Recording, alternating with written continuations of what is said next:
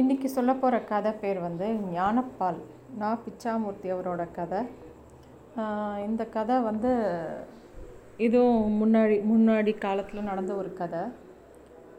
நம்ம குரு பீடம் மாதிரி இதுவும் ஒரு சிமிலர் கதை. அதே ஜேனரில் வர மாதிரி இருக்குது இது வந்து அந்த காலத்துல எல்லாம் பார்த்தா அந்தந்த ஊரில் அந்தந்த ஒரு கோவில்கள் இருக்கிற நிறைஞ்ச ஊர்கள் பக்கத்தில் சத்திரங்கள் நிறையா கட்டி வச்சுருப்பாங்க. சத்திரங்கள்னால் அங்கே வந்து லாட்ஜ் மாதிரி கிடையாது. யார் வேணால் வரலாம் தங்கலாம் அங்கே ஃப்ரீயாக அன்னதானம் போடுவாங்க. இது அந்த ஊர் செல்வந்தர்கள் எல்லாரும் வந்து அதுக்கு ஃபண்டு பண்ணுவாங்க. அந்த மாதிரி ஒரு சிஸ்டம் இருந்தது. இந்த ஒரு சத்திரம் அந்த சத்திரத்தை ஒரு முதலியார் ஒருத்தர் ஃபண்ட் பண்ணுறாரு அந்த இடத்த அந்த சத்திரத்தை பார்த்துக்கிறதுக்கு ஒரு தவசி பிள்ளை. தவசி பிள்ளைன்னா குக்கு தவசி பிள்ளைங்கிறத மோஸ்ட்லி குக்கை தான் தவசி பிள்ளைம்பாங்க. அவர் தான் அந்த இடத்த எல்லாருக்கும் சமையல் பண்ணி எல்லாருக்கும் பரிமாறி அந்த சத்திரத்தை நடத்திட்டு இருந்தார். அவர் கீழே ஒரு ஆளை பத்து பாத்திரம் தேய்க்கிறதுக்கு ஹெல்ப்பர்லாம் வச்சுருந்தாரு. ஸோ அந்த இதுக்கு யாராவது டொனேஷன் கொடுத்தா அது மோஸ்ட்லி இவர் கையில் தான் வரும். ஸோ அவர் ஒரு சர்வாதிகாரி மாதிரி அந்த இடத்த நல்லா நடத்தின்னு இருந்தார் ஆனால் சின்சியராக சமையல்லாம் பண்ணி எல்லாருக்கும் போட்டுருந்தார் அப்போ அந்த ஒரு நாள் வந்து அந்த சத்திரத்துக்கு வந்து ஒரு பண்டாரம். பண்டாரம்னா ஒரு ஒரு ஆள் துறவி கிடையாது. ஆனால் வந்து ஒரு ஒரு வழிப்போக்கன் மாதிரி. அவன் ஏதோ ஒரு எய்ம்லெஸ்ஸாக அப்படியே ஊர் ஊராக போகிறவங்க ஒரு நல்ல ஒரு பக்தி மார்க்கத்தில் இருக்கிறவங்க. ஒரு பண்டாரம். அவன் பேர் லிங்கக்கட்டின்னு சொல்கிறாங்க ஏன்னா அவனுக்கு ஒரு பேர் கூட இல்லை. அவன் கழுத்தில் ஒரு லிங்கத்தை க லிங்கத்தோட டாலர் வச்சு ஒரு கயத்தில் ஒரு செயின் போட்டுருக்கான் கயிறு கயிறு தான் அதில் வந்து ஒரு லிங்கம் டாலர் மாதிரி போட்டுருக்கான் அதனால் அவன் பேர் லிங்கக்கட்டி அப்படின்னு சொல்லி கூப்பிட்றாங்க எல்லாரும். அவன் வரான். அவன் வந்த உடனே இந்த தவசி பிள்ளை கேட்குறாங்க எந்த ஊர்? என்னன்னு? கேட்குற அந்த பையனை. பையன் சொல்ல முடியாது ஒரு மிடில் ஏஜ் மேன் அவன் வந்து சொல்கிறான் பண்டாரத்துக்கு என்னங்க ஊர்? என்ன இது? நான் எங்கே சாப்பாடு கிடைக்கிறதோ அங்கேயே அப்படியே கொஞ்சம் காலம் ஓட்டுவேன்.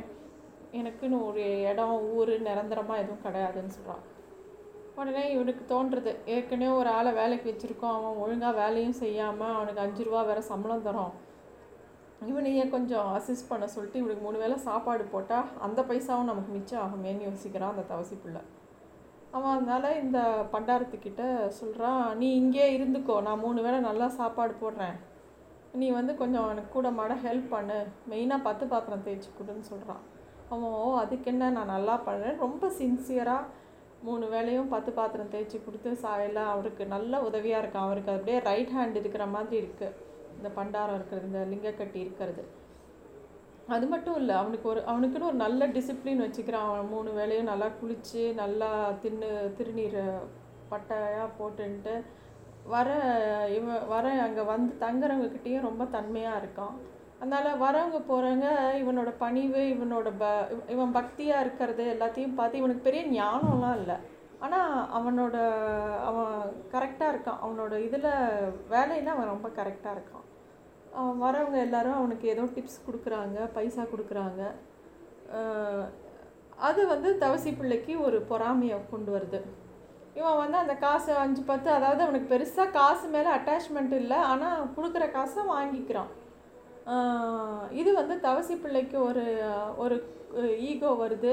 அதனால இவனுக்கு வழக்கமாக போடுற நல்ல சாப்பாடு போட்டுருந்தோம். கொஞ்சம் கொஞ்சமாக சாப்பாட்டு அளவை கம்மி பண்ணுறது ஒரு நாளைக்கு சா காய் போடுறான் ஒரு நாளைக்கு கொ குழம்பு இல்லைங்கிறான். சத்திரம்னா அப்படி தான் இருக்கும் அப்படிங்கிறான். இவனும் பண்டாரமும் ஒன்றும் கொஸ்டின் பண்ணுறதில்ல சாப்பிட்டுட்டு அவன் அப்படியே அவன் வாழ்க்கையை ஓட்டிகிட்டு இருக்கான். அந்த காசை கொஞ்சம் சேர்த்து அப்போ எல்லாம் பேங்க்கு கீங்க் அப்பெல்லாம் ஒன்றும் கிடையாது. இவன் என்ன பண்ணுறான் அந்த ஊரில் கொஞ்சம் வயசான நம்ப நம்பிக்கையான ஒரு கிழவி கிட்ட போய் கொடுத்து வைக்கிறான் அந்த காசை. தவசி பிள்ளைக்கு இந்த காசை நம்மளை நம்பி கூட அவன் கொடுக்காம யாருக்கிட்டேயோ கொடுத்து வச்சுருக்கான் பாருங்கிற ஒரு எரிச்சல் இருந்துகிட்டே இருக்கு. இப்போ ஒரு நாள் தவசி பிள்ளை வந்து இவன்கிட்ட கேட்குறான் இத்தனை வயசுக்கு மேலே கல்யாணமாக பண்ணிக்க போகிற எதுக்கு அந்த காசை சேர்த்து வைக்கிற? உன் கழுத்தில் இருக்கிற அந்த லிங்கத்துக்கு ஒரு செயினாவது வாங்கி போடலாம்ல. பார்க்க நல்லா இருக்குமே அப்படின்னு சொல்கிறான் இந்த எண்ணம் அது வந்து இது இத்தனை நாள் வரைக்கும் அந்த பண்டாரத்துக்கு அந்த மாதிரிலாம் ஒரு எண்ணமே இல்லை. அவன் பாட்டுக்கு அவன் போக்கில் அவன் இருந்தான். இப்படி இந்த தவசிப்புள்ள ஒரு விஷயத்த சொன்னோடனே இவன் மனசுலேயும் ஒரு சஞ்சலம் வருது. இத்தனை நாள் ஒரு மெட்டீரியல் திங்ஸ் மேலே ரொம்ப அதாவது இவன் காசே கொடுக்காம நீ இங்கே மூணு வேளை சாப்பாடு தான் போடுவேன் வேலை செய்யுன்னு சொல்லும்போது ஒத்துண்ட மனசு. இப்போ வந்து அந்த ஒரு சஞ்சலப்படுறது சரி நம்ம அந்த நம்ம இதுக்கு போட்டால் நல்லா இருக்குமே அப்படின்னு சொல்லி போய் அந்த கிழவிட்டேருந்து காசை வாங்கிட்டு போய் ஒரு பத்தர்கிட்ட சொல்லி அந்த லிங்கம் டாலருக்கு ஒரு நல்ல தங்க செயின் பண்ணி போட்டுக்கிறான். போட்டுட்டு திருப்பியும் அதே வேலையை செய்கிறான் அதை பார்த்த உடனே தவசிப்பிள்ளை பரவாயில்லையே ரகசியமாக போய் பண்ணின்னு வந்துட்டியே அப்படின்லாம் கேட்குறான். இவன் வந்து அது அதையும் ஒரு பெருசாக எடுத்துக்கல. அந்த செயின் போட்டதுக்கப்புறமும் இவன் ஆட்டிடியூட்டில் ஒன்றும் மாறல. இவன் வழக்கம் போல் வரவங்களுக்கு ஹெல்ப் பண்ணிட்டு தவசி பிள்ளைக்கு பத்து பாத்திரம் தேய்ச்சி கொடுத்துட்டு அப்படியே இருக்கான். அப்போ ஒரு நாள் வந்து இவன் அந்த பண்டாரம் வந்து லிங்கக்கட்டி வந்து என்ன சொல்கிறான் இந்த தவசி பிள்ளைகிட்ட சீர்காழியில் வந்து ஞானப்பால் உற்சவம் நடக்கிறது.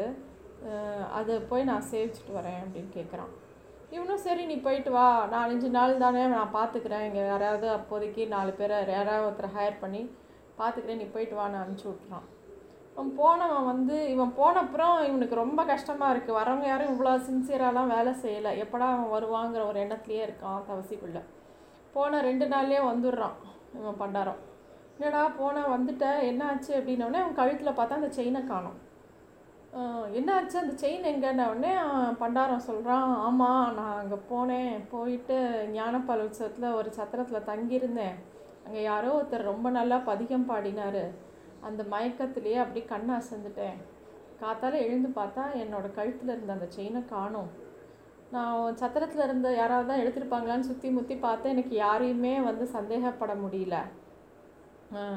அப்போ வந்து எல்லோரும் என்ன பா என்ன பண்ணுறாரோ எங்களெல்லாம் உத்து உத்து பார்க்குற என்ன விஷயம் அப்படின்னோடனே இல்லை என் செயினை காணோன்னொடனே என்னது உங்கள் நான் லிங்கத்துக்கு லிங்கம் போட்டு ஒரு செயின் போட்டிருந்தா அதை காணும் அப்படின்னோடனே அவங்களாம் வந்து ஒருவேளை சாமி தான் ஞானப்பால் உற்சவத்துக்காக எடுத்துகிட்டு போயிட்டாரோ? அப்படின்னு கேட்டவுடனே என் மனசில் சுளீர்னு உரைச்சது லிங்கத்துக்கு எதுக்கு தங்கம்? லிங்கம் கேட்டதா? நான் ஏன் இந்த மே அப்படின்னு சொல்லி எனக்கு ஒரு பெரிய ஞானம் வந்தது. ஆமாம் எனக்கு அங்கே ஞானப்பால் கிடச்சிது அப்படின்னு சொல்லிட்டு அவன் சொல்கிறான் உடனே இவன் தவசி பிள்ளை அப்படி என்ன? ஓ நிஜமாவே ஞானப்பால் உனக்கு கிடச்சிடுதா? அப்படிங்கிற மாதிரி ஆச்சரியமாக பார்க்குறான் இவன் சொல்கிறான் நான் வந்து உங்ககிட்ட சொல்லிட்டு போகிறதான் வந்தேன். நான் இப்படியே போக போகிறேன் திருப்பியும். எனக்கு இங்கே இருக்க வேண்டிய வேலை முடிஞ்சு போச்சு. நீங்கள் வேறு ஆள் வச்சுக்கோங்க அப்படின்னு சொல்கிறான் தவசி பிள்ளை நிஜமாகவே இவனுக்கு ஞானம் வந்ததை உணர்றான் அந்த டயத்தில். இந்த கதை தான் ஞானப்பால்னு சொல்லிட்டு ஒரு கதை. நான் புச்சாமூர்த்தி அவர்கள் எழுதின கதை. தேங்க்யூ